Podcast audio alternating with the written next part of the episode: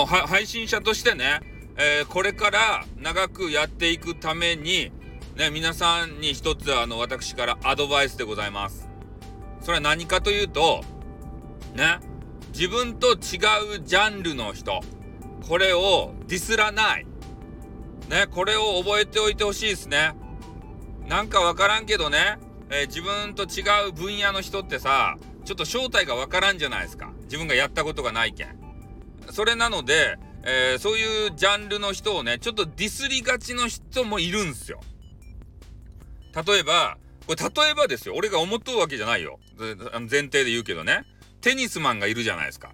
ちょっと前にね、話題に上がったテニスマン。で、私テニスやらないんですよ。だからテニス何のことかわからんけん、ね、その何のことかわからん人をね、なあのテニスマンって。ね、テニスのボール箱をただ打つだけやろ。あんなん誰でもできるってとか言うたらちょっと角が立つやないですか。ね、まあそれは打つだけなら誰でもできるんですよ。その球にね、あのラケットでバシュってすればいいけど。でも、テニスってさ、ただ打つだけじゃないやん。壁打ちするだけじゃないやん。対人戦をせんといかんわけでありまして、で、しかも、枠の中にね、えきちんとその球を入れて、やっと、あの、ワンポイントってね、こうなるわけじゃないですか。で、ネットに引っかかってもいかんし、あと細かいルールがね、いろいろあると思うんですよ。で、相手の選手とのね、駆け引き。で、まあ、ちょ、ちょっとよ、よくわからんけど、この、何テ、テニスで前衛後衛みたいなのがなんよ、よわからんけど、あるかもしれんけどね。えー、前の方に来ていたら、えー、後ろの方にこう、ボールを行くように球をコントロールするとか。で、そういうね、あの、細かいテクニックがあると思うんですよ。で、そういうのを全く知らずに、で、やったこともないのに、ディスったらダメですたい。ね。まあ、聞きかじっとったら、えー、その人の話を聞いてね、あそこはこうやった方がいいよねっていうような、そういう話し方だったらいいと思うんですよ。そうじゃなくてね、もう最初から全面否定する人いるじゃないですか。そういう人は、ね、もう本当にダメですね。うん。だからその、まあ、配信者の方だけを、えー、ディスってるのかもしれませんけれどもね。でも、誰が聞いてるかわからんわけですって。このスタイフってやつ。まあ、配信はね、まあ、全般そうなんですけど、誰が聞いてるかわからん。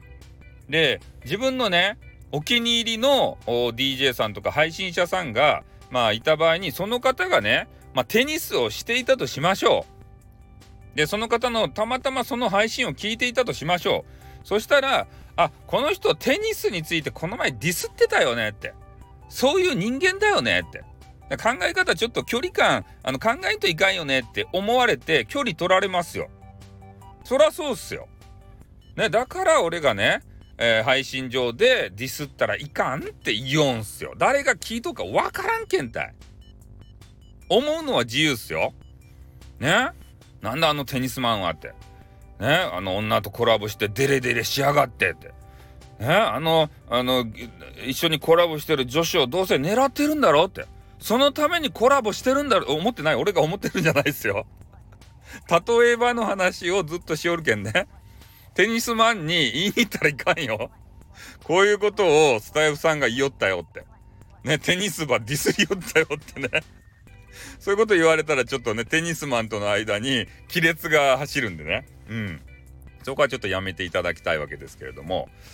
えー、まあなのでね、えー、ちょっと私のアドバイスをね、えー、まあ心に響くかどうか分かりませんけれども、えー、ぜひねちょっとその辺は実践していただいて、えー、まあ、みんなが楽しめるスタイフにね、えー、どうにかしていっていただければと思います。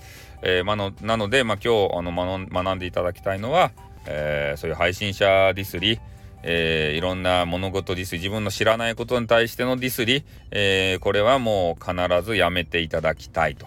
もう今日この配信をねもう聞いた瞬間からね、えー、やめてほしいと。でディスりそうになったら私の話をね思い出してくださいね。うん。その人をディスることでね、それを聞いてるリスナーさんがね、リスナーさんの中にも配信者の方もいますよ。